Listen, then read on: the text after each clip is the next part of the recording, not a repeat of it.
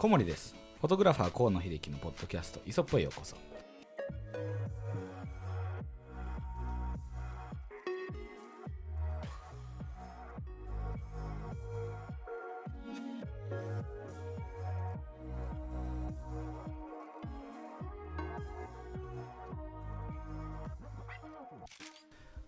今日は2月26日ですね。第21回目の放送です。あれ2月これで終わり？そうですね。終わりだね。早い早いなまあ 2, 2月短いですもん2月短いからね。そうそうそうそう。えでもあの異常に2月が短い感覚と、うん。あとなんかあの数日少ないって釣り合ってんですかね。本当あの数日の差でこんな短く感じるもんなのか。いやそうじゃない？それ以外に短く感じさせる要素があるのかなと思ったりして。あと寒いからじゃない？寒いと あー。あと祝日が2日間ぐらいこの短い中にあるので。まあうちの事務所は祝日ないけどね。うん。ブラックでブラック企業なんでね。ブラックスタイルでブラック中小企業ですからね。ブラックは中小企いねお宅のあの会社のカラーは真っ黒ですみたいなね。色が見えないぐらい。色が見えないのよ。色が見えないぐらいねまあそんな感じなんですけれども。はい。それでは今週はあのー僕らが勉強会ということではい。勉強会形式ですね、はい。あのー海外の、うん。えっと、写真のコンテスト。で、えっと、優勝優秀賞優優勝している作品をちょっと見ていきたいかなというふうに思っています、はい。はい。えーここで取り扱うものというのは随時またホームページでもツイッターでもリンクがあるのでおそらくインスタグラムから飛んでいただけると一番、あのー簡単に見れると思うのでそれを並行して見ていただければ良いかなと思います。はい。はい。それでは行ってみましょうか。えっと最初の作品が、うんえっとインターナショナルフォートアワーズっていうところが、はい。えー開催しているコンテストうん。なんですが、えっとそこから2作品ほどあって、えっと最初の方が、えー写真を見ていただくとあの楽器、えっとチェロを持っている女性うん。がいるんですが、えっと、これが、えー優秀賞ですね。として、えー取り上げられてます。ファーストプレイス、優勝実質だとは思うんですけど、うん。えっと、カティア・オグリンさんが取ったものです。偶然知ってたりしますか？そんなことはないないね。ねなんか世界の写真家全員してたらかっこいいんだろうけど、ごめんなさいまだそこまで河野さんも勉強しておらずね。ちょっとまだそうですね、はい。はい。そういう時間の問題かもしれません。えっとなんか作品紹介が書いてあるんですけど、うん音楽を演奏しているところは一目瞭然であるがその他の部分にも気にしてほしいと思ってこの写真を撮ったらしいです、はい。えっといろいろ煙とかみたいなのが後ろにあるんですけど、うん。えーそういう光をで表現することで、えー音楽音楽だけではない力を表現したくうん。あの2020年、まあ、1年通していいこと悪いこともあってあそういうその力強さみたいなところですよね。をあの表現した作品だそうです。はい。はい。どうどうですか？どうですかっていうのもあれですけど。あの僕は初めてこういうものを見たのでうんうん。ちょっとなんかまだアフアフしてる感じなんですが、うん。なんか強烈な感じありますよね。すごいよね。なんかこうレイヤー階層的にこうねちゃんとね手前側のそのスモークと奥のスモークさらにこう色を強めたスモークっていうふうにね、こうまず背景の設定でいうと3つにしてあったり。まあでもこれあれだよね。あのこれは一つの演出であってやっぱりポイントはね人物がほらチェロを弾いてる、うん。このチェロのさそのなんだろうあのこの僕ポジションわかんないんだけどこれ結構本物でしょ？えっ、とこれなやっもてる人からしてやってたよね。あはい。僕はあの偶然チェロをやってた人間なので、うん。あの楽器を見ておおってなったんですけど、うん。これあれですねなんか弓のなんていうの、毛？うん。結構切れてブラリンってなってるのが見えると思うんですけど、うんだいぶ激しく弾いてるかそうだよねっていう感じですよねいや動きが躍動感そうそうそうそう。でまあ僕がこれ思った印象からじゃあ先にはいはい順番に言ってみようか。まずね やっぱりねこのあの印象なんつうかな力強さすごく感じるの。うんこの演奏すごいこの人だからその多分通常のこれねあの広告だったら、うんうん。この切れてる弦なんてありえないっつって綺麗にそこカットして、うん。あのやるんだけどこれはきっとねこの溢れるその演奏なんかもうひたすらこうなんつうかなこのここに酔いしれてるっていう感じがすごい出てる気がするの。それはどこで感じるかっていうとそのもちろん切れてる弦もそうなんだけどこのこの人の体のポジションだよねこうなんかあの手の手の表情それから口元ね、うん、通常たおそらくねこのなんかさギラギラしたこの眼鏡みたいなのつけてるのはあの視線をここに誘導させないためだと思うんですよ。やっぱりこう目に目があるとそこに人はやっぱり見ちゃうんでまずね。うん、だから、ひえっと、目線を顔にゆあの誘導させないでこのなんて言うんでしょうね溢れるこの力強さというか、なんかその熱心にというか放心状態とというか、まあ、そういうふうなねこうあの心持ちで演奏してるそのこの全チェロを弾いてるこの奏者全体にフォーカスを向けたいんじゃないのかなっていうふうに思ったんですよ。うんそういうそういう意味で言うとすごいシンプルでストレートなね、感じが僕にはあの思ったんだよね。なんかちょうどここにあるんですが、えっとうん。えー審査員からのコメントで、はい。えっと、Great Energy Use of Light and Composition、えー素晴らしく、えーエネルギッシュであり、うんえー光と構図がうまくできているという評価コメントがありますが、いいとこちょっとちょっとニヤニヤだったよね。ねえひいいとこ言うね。おおこれ全然違うこと言ったらやばかったねこ よかったです。うんドストライクですね。または、えー spectacular attempt to visualize the space of sound and the joy we find in music。えっと、私たちが音楽の中で見る楽しみみたいな、えー気づく楽しみを可視化してくれてますみたいなことを、れ。うん。えー評価されてますが、そうですよね。その煙みたいな普段は見えないものをねえ。表現されていやでね実はこの撮影ってめちゃめちゃ手間かかんの。あこれなんでか、まあ、これ松下君ならわかるよねあのこうスモーク焚いてるでしょ？これこれはあの、オイルスモークって言ってこうバーンとこうね、うんあの広がっちゃうの。ということはどういうことかっていうとこれバーンとこうスモークを噴射して間がないタイミングで撮ってるはずなのよ。うんそうすると,、えー、とこのカットで撮れるのって多分この1噴射で多分45カットだと思うんだよね。うん。うん、でもしさらにこの彼女の表情だとかさらに彼女のバリエーションをっていうと一回煙が全部吐けるのを待ってそれから多分後ろのスモーク、えーさらに奥のスモーク、えーそしてまた手前のスモークっていうふうにこうね多分スモークね3種類炊いてるような気がするのよ。だから、えー画面の、えー右側の方のスモークはもうすでにあの流れてるじゃない？もう完全にこう溶けてるじゃない、うんで画面左側のスモークはまだ少しこう煙としてのディテール残してるでしょ？でこの白いスモークっていうのは最もその煙のこうニュアンスを持ってるじゃない？だから多分これね3回こうねスモークを焚いて撮ってるのではないかなとまあ撮影の手法で言うとね。うんううん。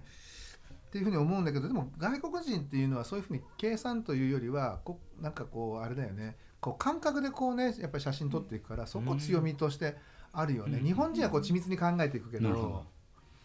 それがねやっくるものをうん。形にすることに優れてる人がこういう賞をもらうんじゃないかな。あと露出もねもう抜群だね。へ白飛びしてるとこないし黒つぶれしてるとこほぼないし、うん。だから綺麗にこうなんか会長の中に全部収めてるんじゃないのかなこれ。そんな気が僕はしました。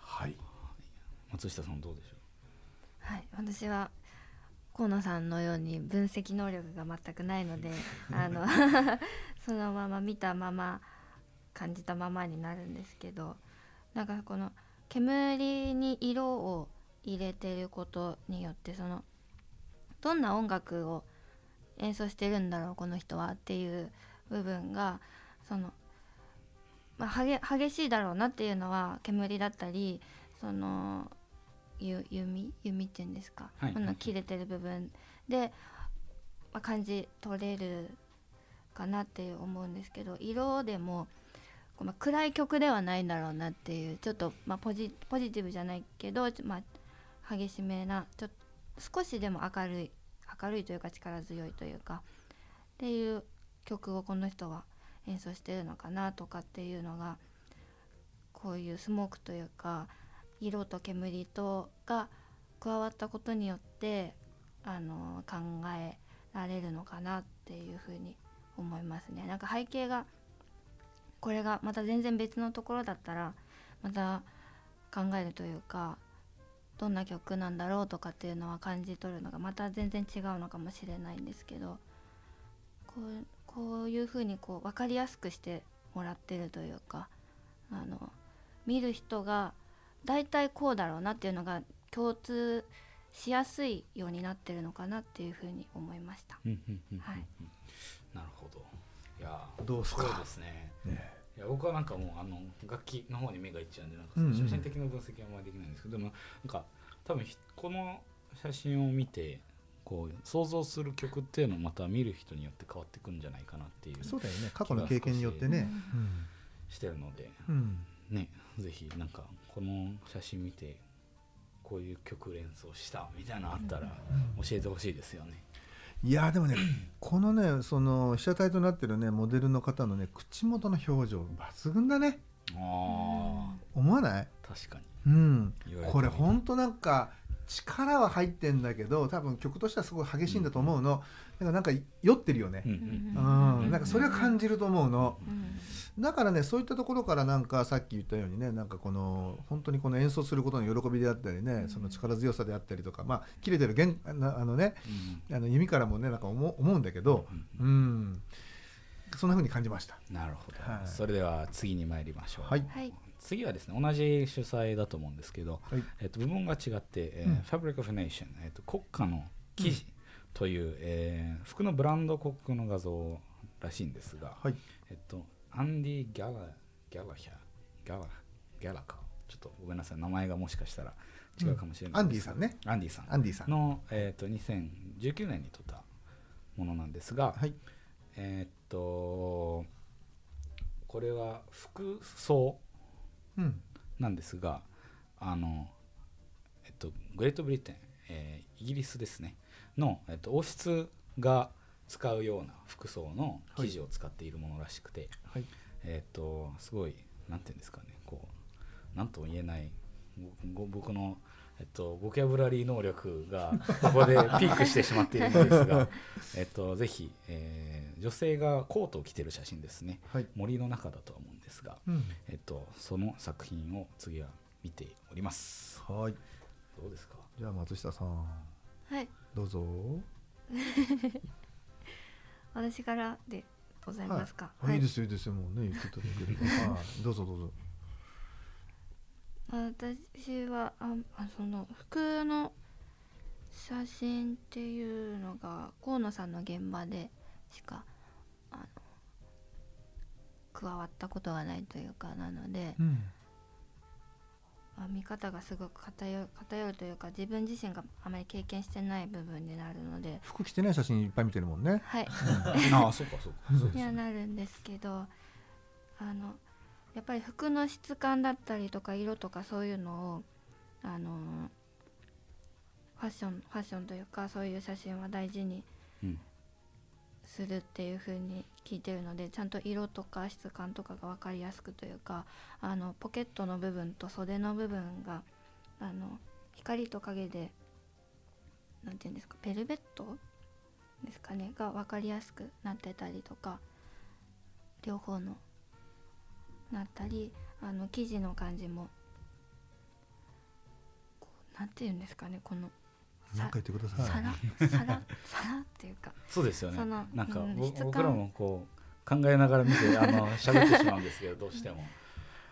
そういう質感が本当に上品な感じがするのもすごく伝わるというか。うんそうですね。このイメージがあの、えっと AW ヘインワーズ。えっとなんかコモンウェルスっていう、えーくくりがあるんですがあの昔の、えっと、イギリス帝国の頃の時代で、うん。あのえっと、植民地っていうんですかね。化されてた国の、えっと、同盟というものがあって確か、えっと、イギリスと、えーニュージーランドだったりオーストラリアだったりあとは、えーアメリカ大陸の方はどこでしたっけ？っていうあの数国あるんですけどごめんなさい、ちょっとあの情報があの不確定かもしれないんですがそういう、えっと、あのヨーロッパじゃないくくりみたいなのがあってあのそういう王室だったり、まあ、あのうん。歴史的にいろいろ複雑な背景はあると思うんですけどあのそこの気品みたいなものが出るようになってるんでしょうね。うん。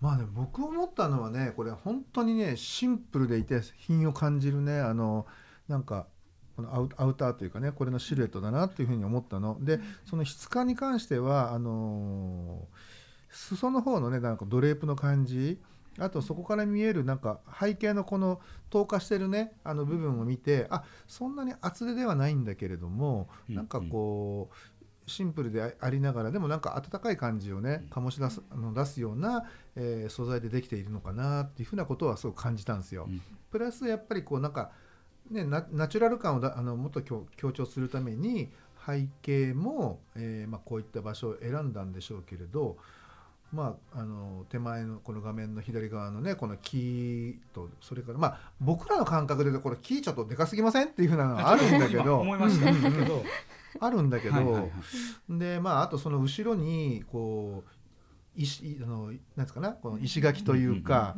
だからなんかこう木と石とっていうこうなんか相対するものをねここに配置していきながらその中で、えーまあ、見せるこのナチュラルさっていうかね、うん、なんかそういったものをこう表現してあるのかなというふうに思ったんですよ。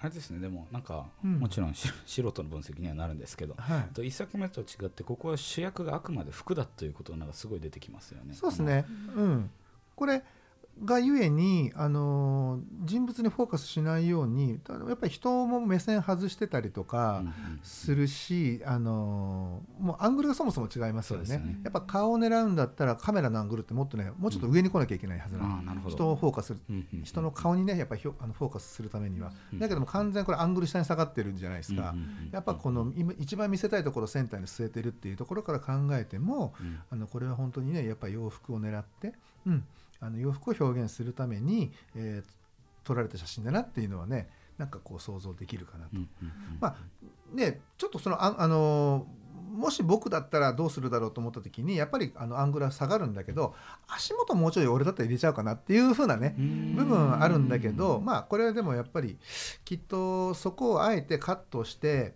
あのその洋服の一部もなんかこうフレームアウトをさせながらも、えーこのアウターだけを入れてるってことはこのアウターのねアウターそのものをやっぱりフューチャーさせたいのかなっていうのはなんかそういったこうフレーミングからも想像できるかなっていうふうな気がしますね。うんまあ、それに伴ってあとあの光もねこうライティングこれ多分ストロボかなんか、ね、あの HMI もしくはあの LED みたいなこうひあの光。なんだろうねこれストロボじゃないかなとは思うんだけど、うんうん。あのうまくね上半身の胸のあたりまではストロボをこう作用させていて、下の方は多分はあの背景と同じようなあの光こう自然こうとこのブレンドさせてんじゃないのかなっていうふうな気がするんですよ。そういうことなんだ。いやなんかすごい独特な光だなと思っていて、うん、でもこれあのあくまでもねあのあれよ家庭あのうんこの写真まから読み解けるものなんだけどもしかしたら違ってる可能性はあるんだが、ただまあ顔におけるそのコントラストとかを見るにつけ、うんまあ、これストロボであえてこうポーンとこう顔の部分に当てておいてで、えー光が当たっているのはちょうどこの胸のあのバストトップあたりぐらいまでをこう円に描くような形で光を当てていてその下の部分というのは、まあ、もしかしたらそのレタッチで若干こう、えー輝度をね落としてるっていうか露出を落として、あの見せてるのかもしれないんですがなんかこう後ろの自然光との馴染みが非常にいいなっていうふうにこう感じたんですよ。うんなるほど。ね、ただこの木でかみたいな、ね、どうしても僕的にはこの木がすっごい邪魔になってこいつもうちょっと後ろでもよかったんじゃないかなとかと思ったんだけどもしかしたらこうカメラのフォトグラファーの後ろ側がね崖だったりするかもしれないからねあの一概には言えないんですけど、まあ、木が木と石とそして布とというねうんこうなんかそういう組み合わせでこのなんかナチュラル感こういったものを演出してるかなっていうふうに思いました。そうですね。同じ主催のコンテストでも部門が変わるだけでこれだけこう構図だったりその光の話だったりいろいろなんかあの根本的に変わってくる要素がいっぱいあるんだなと思ってねえ。面白いですね。さあではえーっとでは3つ目の、えー作品に行きたいと思います。はい。はい。これは All About Photo Awards という別の、えっと、前の2つとはその前の2作品ですね。とは違うところが主催している、えーコンテストなんですが写真家の登竜門と言われているらしく、うん。そこで優勝すると AP 通信はい。やその他の、えーナショナルジオグラフィック、やらデイリーザ・デイリうん。ーとかまあいろいろあると思うんですけど有名な雑誌はい。に、えっと、起用されるようになるという非常に熱いうん。コンテストなんですけど、今年の優勝作品が、はい。えっと、白黒の写真で、えっと、おそらく男の子と思われるえー人物があのこちらに背中を向けて、えー座っているものですね、うん。あのそれを見ながら、えっと、話を進めていきたいと思いますが写真家から、えっと、幼少期その写真家の方ですね、うん。あのそのこの作品を作った方は、えー自身の父親が漁師であったこともあり、えっと、漁師の生活を撮影したいと思っていたらしいです、はい。でその時にえーミャンマうん。ーとご縁があり、え2年ほどそこに通い続け、うん。えー漁師の日常というものを撮影していたそうです。でその中から選ばれた、えー一作品でありそれが今回優勝作品となったそうですね。なるほど。なんかずっと見てられる感じがします。やっぱねモノクロは飽きないね。何なんですかね。ちょっと今びっくりしたんです。うーんなんだろう。やっぱり僕らってもしかしたら色にごまかされてるとは言わないんだけどうん。あのー色にやっぱねあれだよね。惑わされてるところも多いんじゃない？なるほど。この色という情報をあのなくすことによってそのほら本来その今捉えている写真が持つね本質が見えてくるんじゃないのかなっていうふうにまあ感じるところなんですけど、まあ、これをね松下君からまずどんなふうに、えーまあ、読み解くのかっていうのをちょっと聞いて見れたらいいかなっていうふうに思うんだけどどうでしょどう？でしょはい。読み解く力がもうちょっと養いたいんですが。う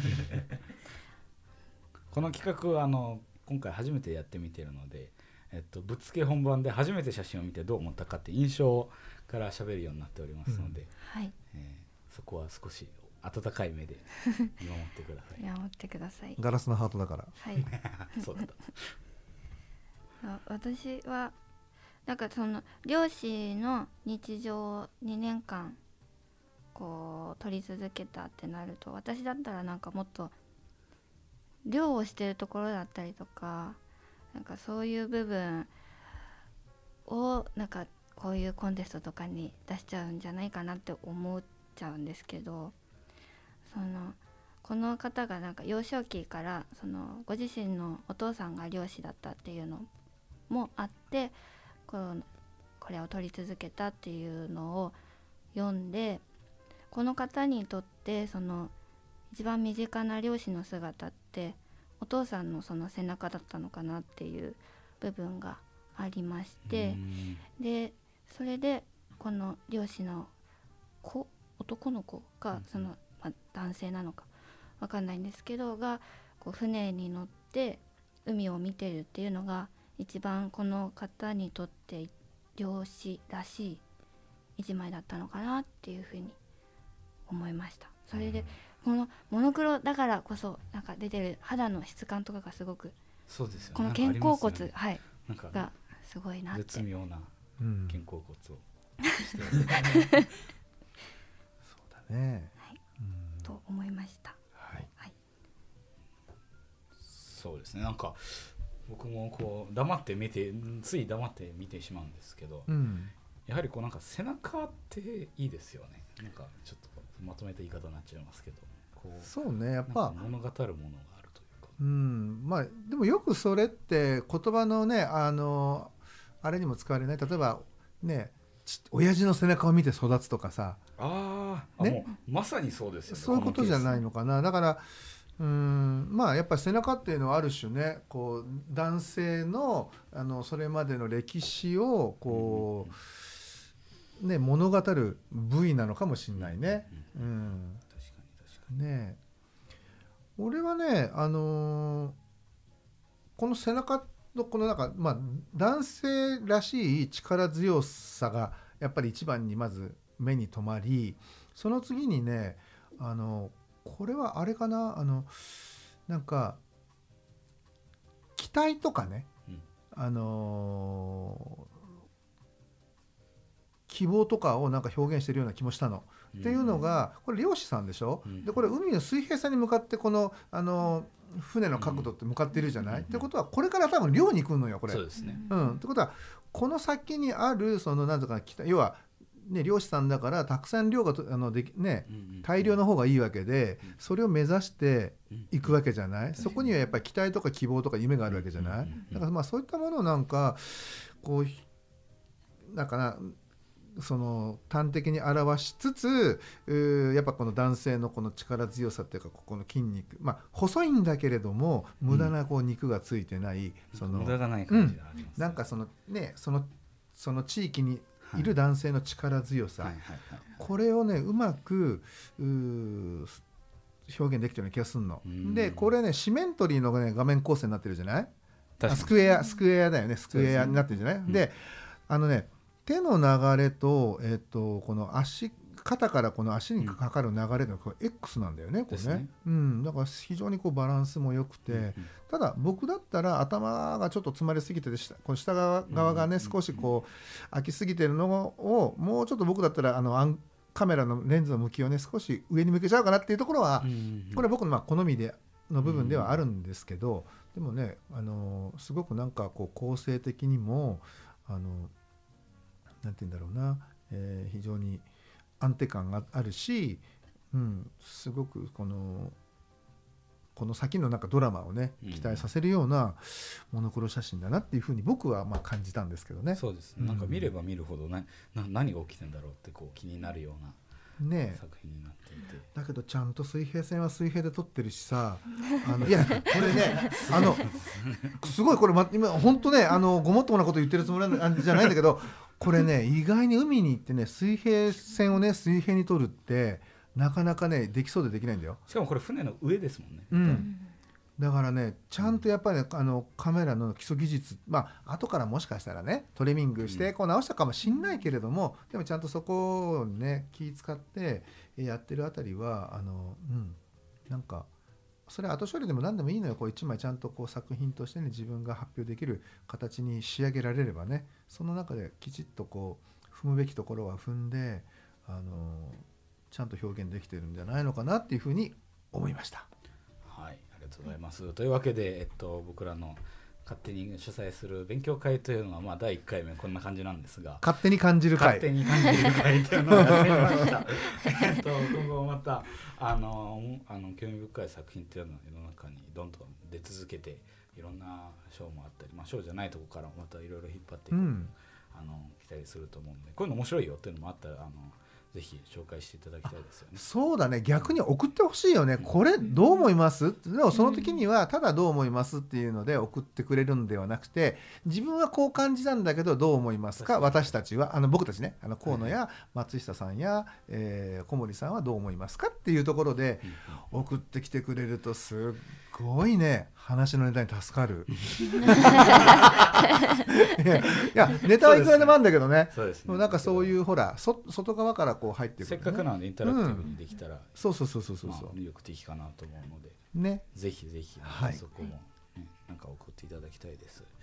というわけで、えー今回はえっ、ともう勉強会ということだったんですが、それでこの、昨日からやってる CP プラスうんのことについてちょっとそうかそれは僕から言わなきゃいけないね。ね。僕から言わなきゃいけないね。はい。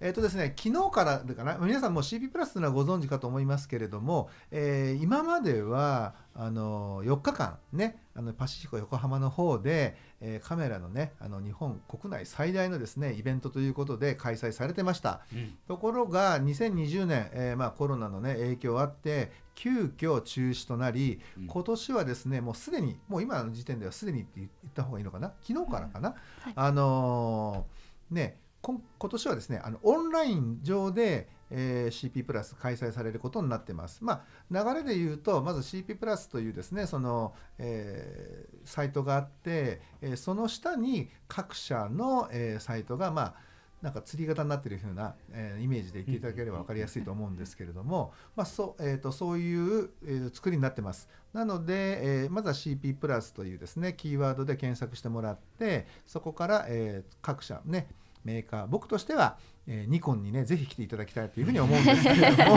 はいすみませんもうニコン好きで。はい。そうなんですよ。なんでねまああのニコンに来ていただいてというふうな感じで、えー楽しんでいただければというふうに思います。でえーっと河野さんはですねえっと最終日、はい。えっと、29日？20 29日かな？28日曜日のですね、えー、20 28 8日？ですかねえっと、ちょっと待ってくださいね。すみません、え今月は多分28まで。ー、28ですよね、はい。すみません。もうね日 これ曜日ですね。はい、日曜日なんです。日曜日のですね16時から、えー、とこのオンラインでですね皆さんに Z7-2 とそれから、えー、50mm1.2S これのですね、まあ、いいところや使いこなしやあーそういったものをですねあのこのね実践の中継かな？これ中継でのあのライブ教室含めてですねえー行いたいと思っております。そあお思っておりますというか、えー、とやります。はい。でですね、プラスラスト15分はですね、皆さんからこれねチャットが開放されます。チャット部分というかね、あのうんコメントかうんコメントが開放されます。なので、えーここにコメントにバンバンいいことを書いてください。はい、あのー先ほども言ったようにですね、あの私たちこう3人ガラスのハートを持ったですね、非常にこう繊細なこうはいあの心の持ち主ですので、そうですねえーね、あの前向きなえーですねコメントやですねそれからあと質問、ね、こちらの方を、えーどしどし書いてください、まあ、この質問はですね、えっと、抽選でというかこの中からいくつか抜粋してお答えすることになるかと思うんですけれどもあのなるべくねなんかニコンニコン好きな人もしくはニコンってどうなんですかみたいな人にとってプラスになるようなことを、えーお答えしたいというふうに思っておりますのでどうぞ皆さん日曜日の16時からは外でね写真撮ってるんじゃなくて、えー ね、ネットにアクセスして河野さんと一緒に、えーね、オンラインでこう通じながらですねあのこの現場を楽しんで盛り上げていただければというふうに思っております。そうですね。はいえっ、とありがとうございますというか、またその CP プラスがどのようにいったのかイベントとして、えー来週以降あの河野さんが報告してくれると思うので、ですねそれを楽しみにしながら、はいまた来週も聞きに来てください。そして日曜日は忘れず、えーイベントを見に行ってください。それではまた来週会いましょう。お疲れ様でした。ありがとうございましありがとうございましたた。